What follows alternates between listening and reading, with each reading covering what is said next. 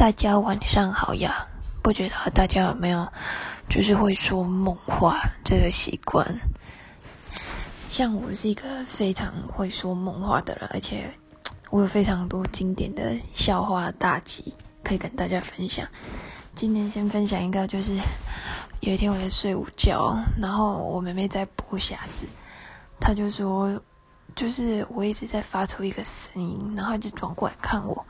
后来他就走过来我面前，然后一直学我。那时候他说我的嘴巴就一直这样，然后就一直学我。他就说学到一半，他说忽然我的眼睛就睁开，看着他，他说他吓一跳，差点尖叫出来，以为发生灵异事件。然后后来就可能大概间隔五到十秒吧，他说我的手就忽然伸起来，把他的嘴巴抓住。